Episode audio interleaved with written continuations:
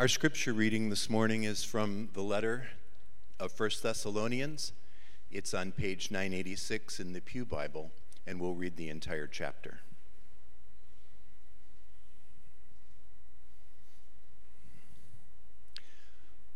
Paul, Silvanus, and Timothy, to the church of the Thessalonians in God, the Father, and the Lord Jesus Christ, grace and peace to you.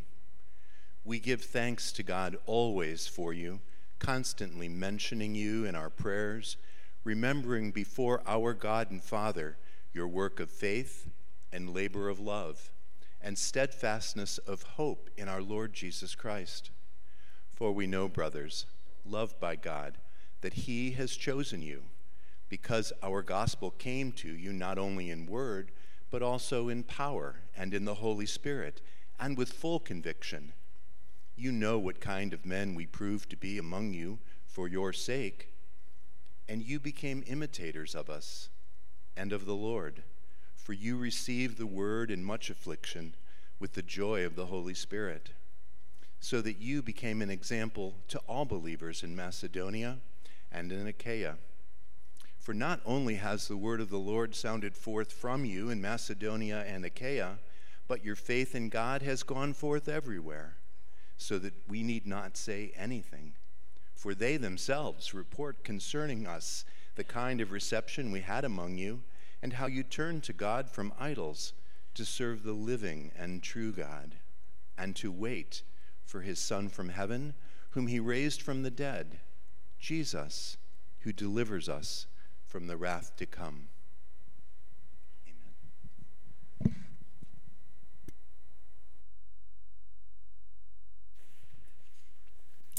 Thanks, Richard, for reading the scriptures for us. I'll pray and ask God's uh, help as we uh, look at them together now. Heavenly Father, we uh, once again bow in your presence, and we ask now that uh, your word would be our rule, your spirit would be our teacher, and that your greater glory would be our supreme concern through Jesus Christ our Lord. Amen. I've often used one of these Sundays on the early part of the year to give us a bit of an update about what happened in the previous year as a church, uh, what we're thinking about in the upcoming year, and the uh, things for us to be encouraged about. I suppose you could think of it almost like a State of the Union address as a church, but I confess that I hesitate to use the phrase State of the Union because I fear that you may begin to heckle me as our president was at his State of the Union. So uh, let's just call this a bit of a, a talk on church matters but things that I think are of importance for us. I'll begin uh, by saying that, God willing, uh, six Sundays from today, which happens to be Palm Sunday, our church members, uh, those who committed in this way, will uh, be invited to gather together in this room at 5 p.m. And on that day, we will together ratify our uh, very own church constitution. Now, that may uh, sound a bit vague to you or like paint drying in terms of interest. And I, I get that. So uh, let me at least try to put it in context for us so that we oh, will understand that April 2nd is it's going to be another one of those memorable days for us in the life and history of our church. The reason being because the church constitution is it's her, it's her guiding document. It's how she is to, to operate and to be organized. It gives explanation to things like how we're to be led, how we are to sort out getting along if and when we disagree, how we are to handle our finances and other things like that. Uh, additionally, the, the, state of Ohio requires that a nonprofit organization uh, like a church must have uh, articles of governance, which is what our church constitution is. So, since the fall of 2015, uh, our governing document has been the Constitution of Parkside Church in Bainbridge. It makes a lot of sense that that's the case because, as a church plant uh, from that place, we've brought along with us uh, like a similar understanding of Christian ministry. If you like, we share a common uh, DNA as far as churches go. We, we, look a bit like each other, even though we are quite different from one another. Uh, they are very big. Relatively speaking, we are very small. Uh, they are located in the suburbs of the Chagrin Valley. Here we are in suburban uh, Lakewood. Context is different. But the things that we hold to are, are very similar. We, we both uphold the, the authority of the scriptures. We teach the Bible as clearly and as applicably as we can with the Lord Jesus as the focal point. We make it our aim to keep our focus on the main and plain things of the scriptures and to be charitable on secondary things where people conclude differently. So, so my point just being this who we are becoming here on the corner of Woodward and, and Hilliard has been deeply influenced by what first began at Parkside all the way back in 1960, 1968 on the east side of Cleveland. And because of the vision of that church, our church got its start in 2015. And since that time, we've, we've been helped by the support of Parkside, and it's a reason that we're on, ongoingly thankful for the relationship that we have together. And as we become like more established over these last seven plus years, both the, the leadership there and here have come to the recognition that it's, it's time for us to become a fully independent. So we're like uh, stepping through the threshold of a, of a new doorway. And it's time for these things because we have our own church members and elders. We have a, a building in which we uh, can meet. The things that we do are rightly ordered by the scriptures, empowered by the gospel. We're financially stable.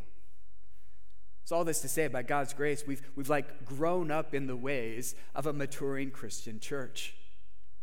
And in thinking about that imagery of growing up, I've likened the church planting experience with Parkside to, to kind of being like what happens uh, for many, not all, but for many people in, in your 20s. As you enter into your 20s and you move into those things, you, you do things like you, you move out of uh, your parents' home.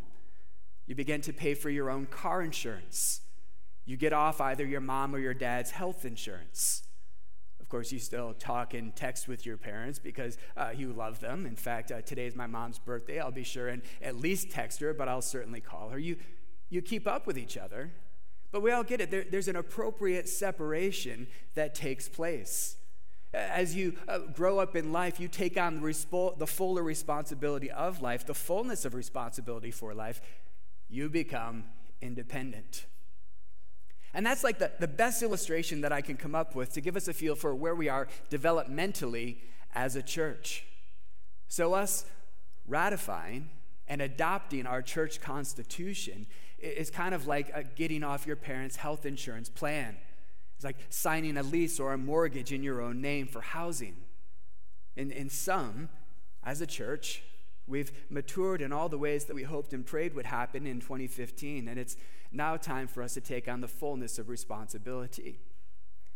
Our, new Constitution on page one, it gives a little expression of all that this represents. Actually, gives two paragraphs of it, but here's a snippet from it. It says this It pleased Almighty God by His Holy Spirit to call certain of His servants to unite here in Lakewood, Ohio, under the name Parkside Church Westside. And He has sustained and prospered this work to the present day. And we, having searched the scriptures under the guidance of the Spirit, have recognized the need to reconstitute ourselves to conform more closely to His will for the church in this age and prepare ourselves for greater efforts in His name.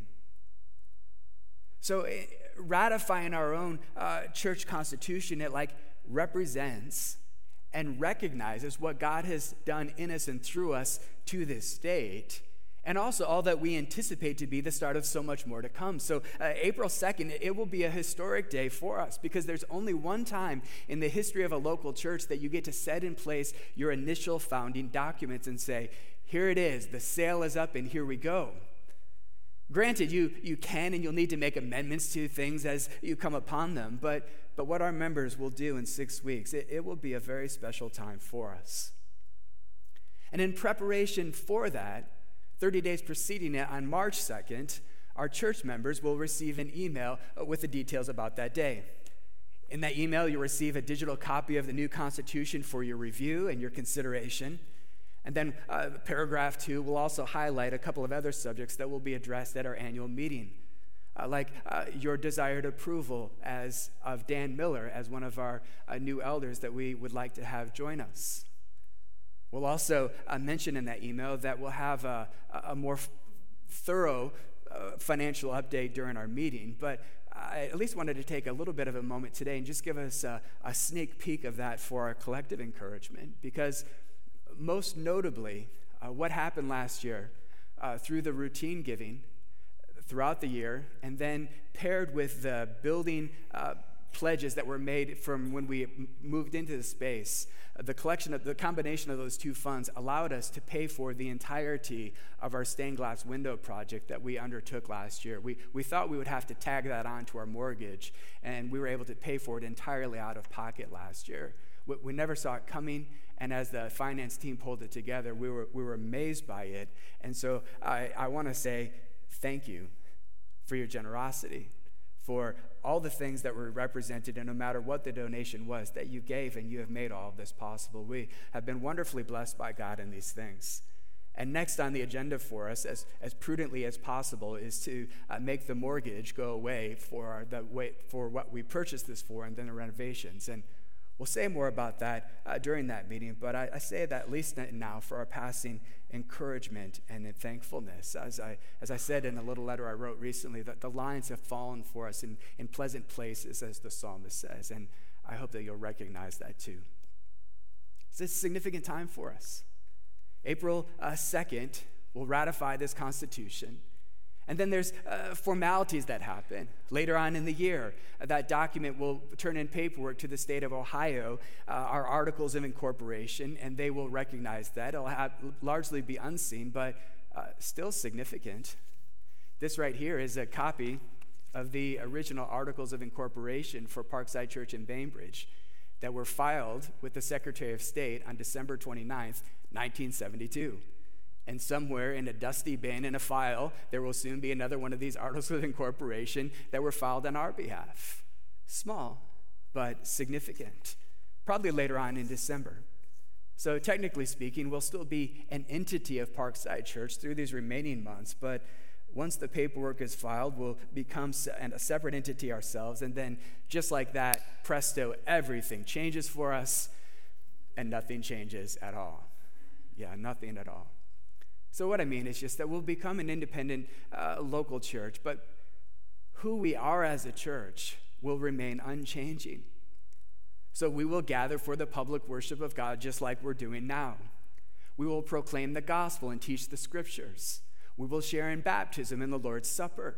We'll help each other in our discipleship and our Christian living. We'll encourage one another to keep talking with our friends about the Lord Jesus. We'll pray for and send out from us Christian workers and missionaries to places uh, beyond us. So, organizational things begin to change April 2nd and then later on in the year, but, uh, but the heartbeat and the vision of our church remains the same. That one sentence summary of our mission statement, which sits on our bulletin, has been there since 2015, remains the same. What are we on about? To glorify God by helping people become committed followers of Jesus Christ. Two parts to it. First of all, the aim of our church is to glorify God, which means it's not about personal acclimate, uh, accomplishments or even institutional excellence. The aim of all that we do, from our Sunday gatherings to our community groups to personal interactions, is to make much of our Creator and less of ourselves to glorify God. The second half of the mission statement works out how uh, primarily we're aiming to do this by helping people become committed followers of Jesus Christ. Helping people, whether uh, they may be agnostic or unbelieving, the weak and struggling Christian, along with the believer who is steady and desiring to keep growing in grace. Helping people, whomever they are and whatever their grasp of Christianity may be, We would befriend and help each other sort out what it means to live for the Lord Jesus. It's been the mission of our church since it began because it's the mission of every church. As Jesus commissioned the disciples with these words Go therefore and make disciples of all nations, baptizing them and teaching them to observe all that I have commanded them. What Jesus said to the disciples by extension, is now said to us. As the faithful keeping of his commission happens primarily, not exclusively, but primarily in and through the local church. So, with that in view, I want to connect what I'm saying about our becoming an independent local church with these opening couple of verses in 1 Thessalonians that were read for us just a few minutes ago. I won't be thorough in this, and really just two little snapshots that I want to pick up on. I found myself thinking about uh, this collection of letters in the back half of the New Testament because they were originally written to first century Christian churches and sometimes to church leaders. And so these letters then shape how ministry is to be done in the church, along with unfolding the nature of the church's identity. So, this is not a full explanation of her identity, but we see, for example, in the opening words of verse 1, that the church's identity is at least tied to her being established by earthly leaders. That's the significance of those three names Paul, Silvanus, and Timothy. These three were like the first of the first church planters in Macedonia long ago in the region of Thessalonica. And the simple observation that there were three of them tells us something really important about ministry, which is that it's never done by just one person. So, Paul may have been the, the leader of leaders, so to speak, but undoubtedly there, there's much that wouldn't have been accomplished were it not for the friendship and the partnership of, of Silas and Timothy. So, you know the history perhaps that these three uh, helped to establish this new church but then they had to leave the region and go elsewhere. And then what happened? Well, there were other church leaders with names that we don't know who faithfully took on the roles of pastoring and discipling and leading. It highlights for us that, that leaders and, and starters of churches are important, but they aren't unreplaceable. Because inevitably, over time, leaders come and leaders go, and yet the church remains because it's not built on a person or a personality. The church is the gathering of a people. That's what the word church means. Definitionally, it's, it's the gathering or the assembly of God's people. We often use the word as a descriptor for a, a, building, but it's actually the, the word for the people who meet and assemble inside of the building. So churches gather together on Sundays as the assembly of God's people. That's what it means to be the church. Also, it's why church attendance matters. Now, we don't go around with a clipboard and find our church members and say, absent or present today. We don't do those things. That's, uh, that's not the tenor of things and is a bit tedious and not what we're aiming to do. But, but we do try to be pretty clear as best as we can that when we commit to one another in church membership, part of that commitment is expressed in attending regularly a Sunday worship service. Granted, there are good and understandable reasons to be gone vacations and sometimes sickness or extended illness, sometimes work schedules. Those things happen. But there are high expectations for, for being here that come with church membership because we, we need each other. Definitionally speaking, we belong to each other. But point in case, I read an article this week that listed uh, nine benefits of regular church attendance.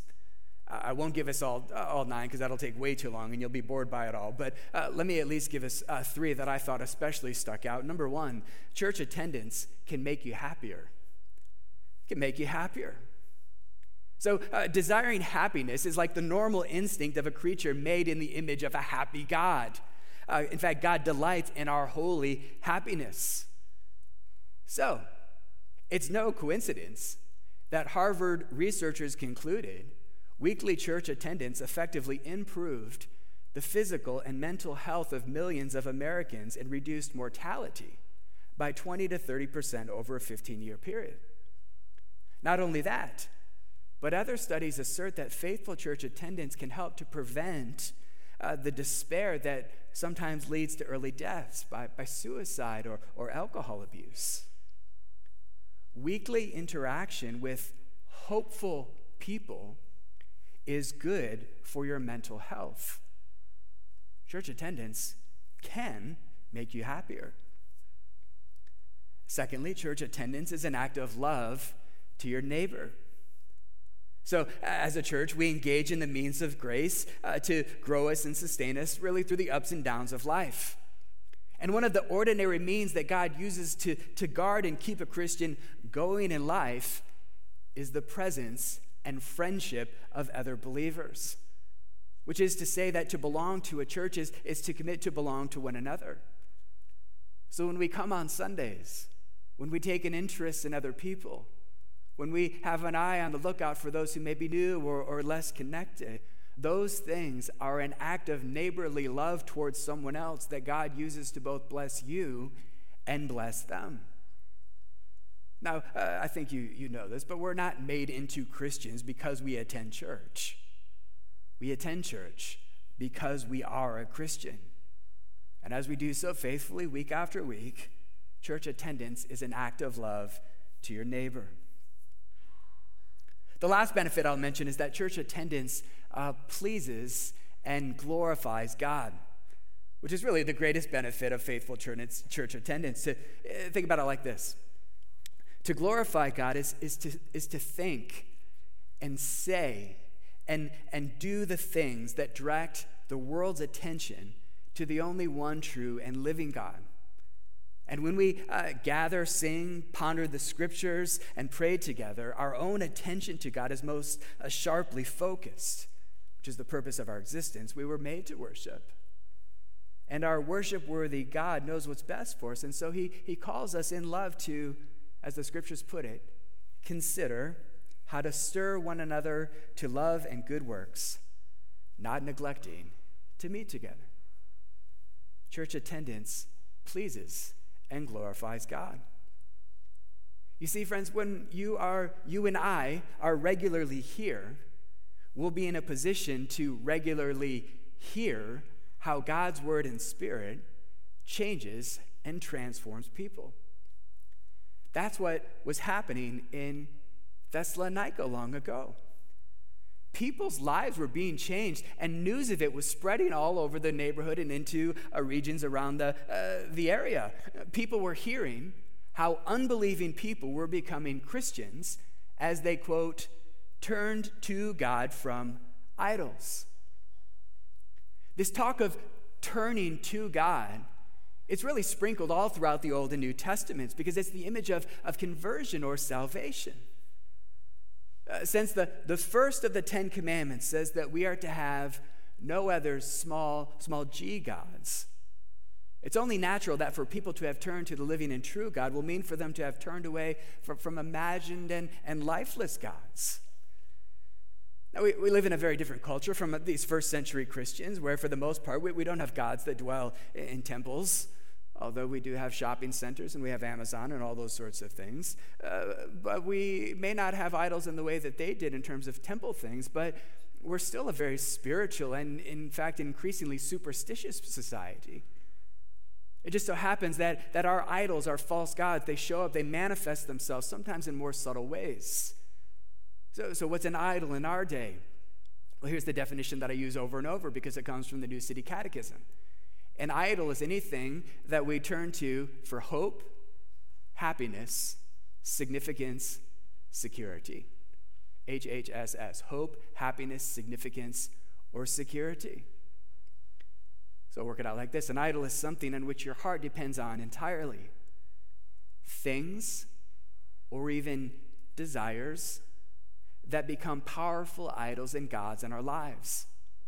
They demand an allegiance from us, which is due exclusively to the living and true God. For some people, it's this ambition for money or power or, or fame.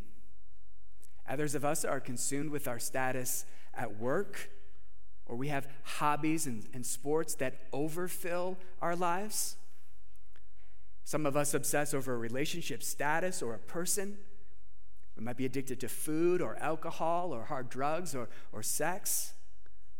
So it actually turns out to be, writes John Stott, that every idolater is a prisoner held in humiliating bondage.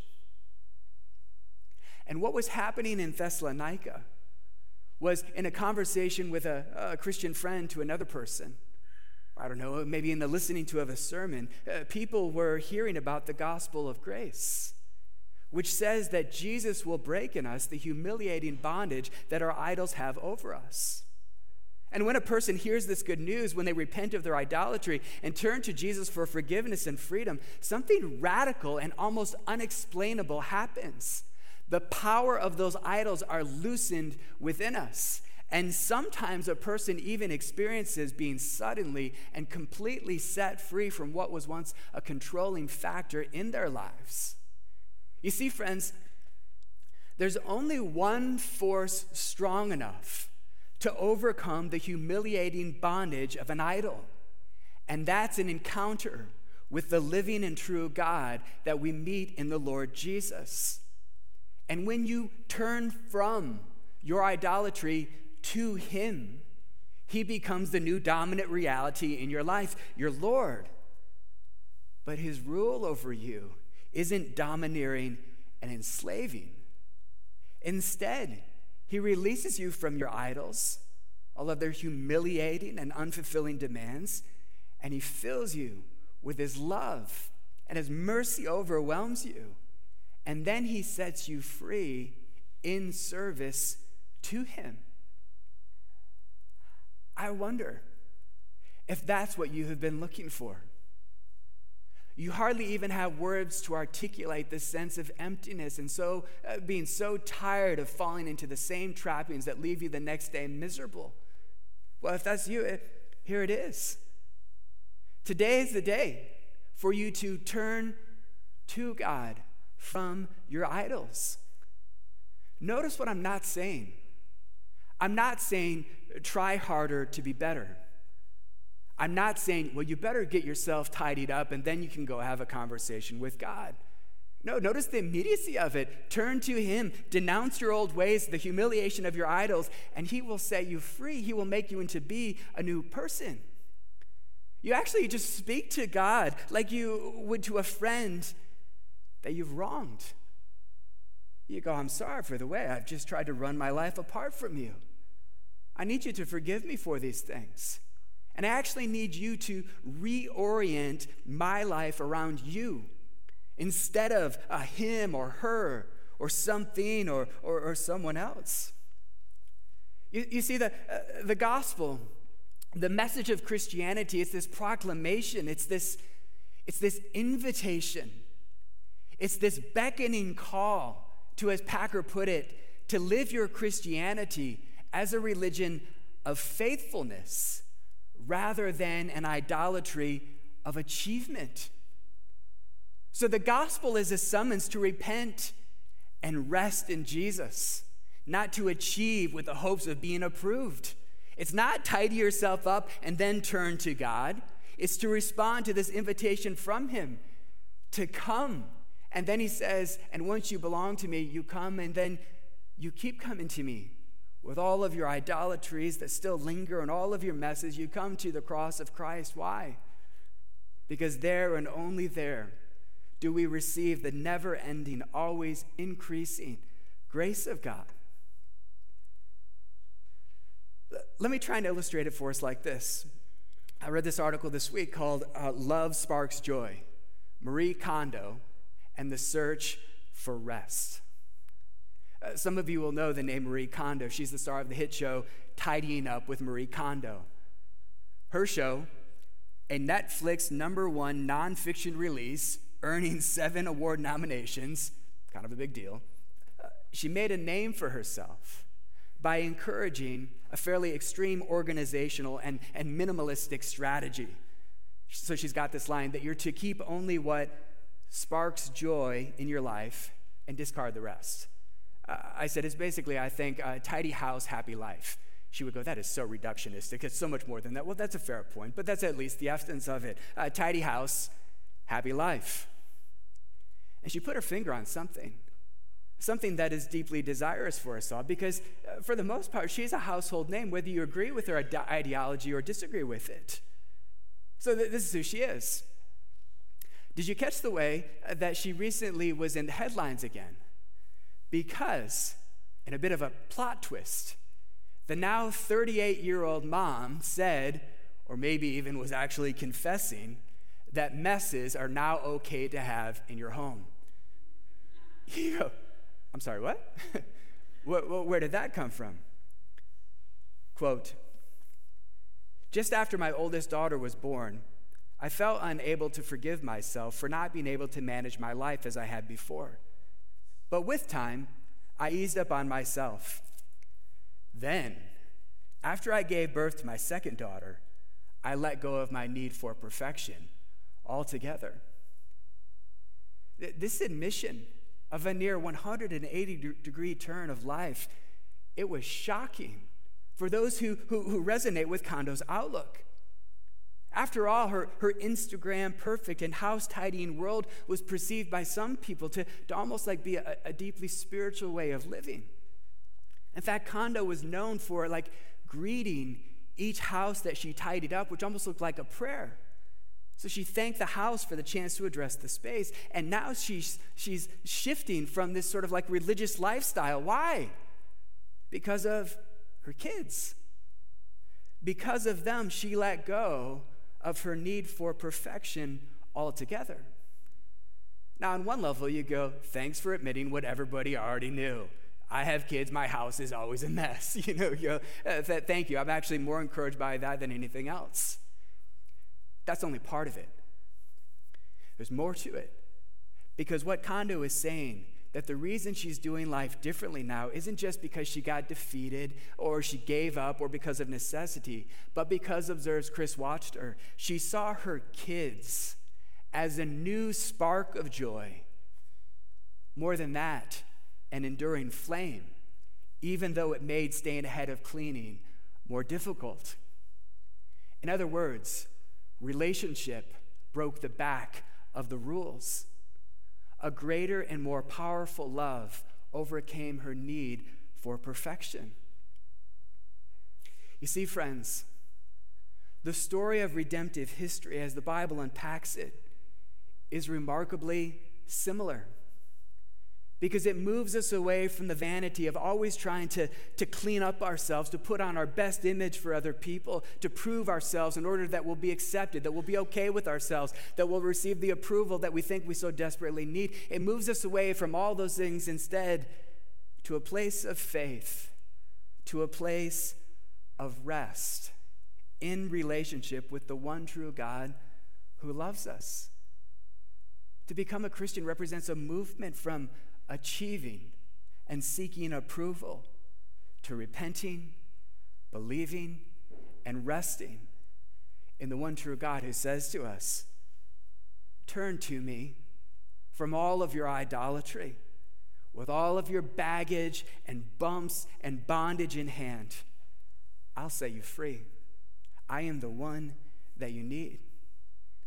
As Wachter puts it, and therein lies the hope for all of us no matter how tidy we like to keep our homes.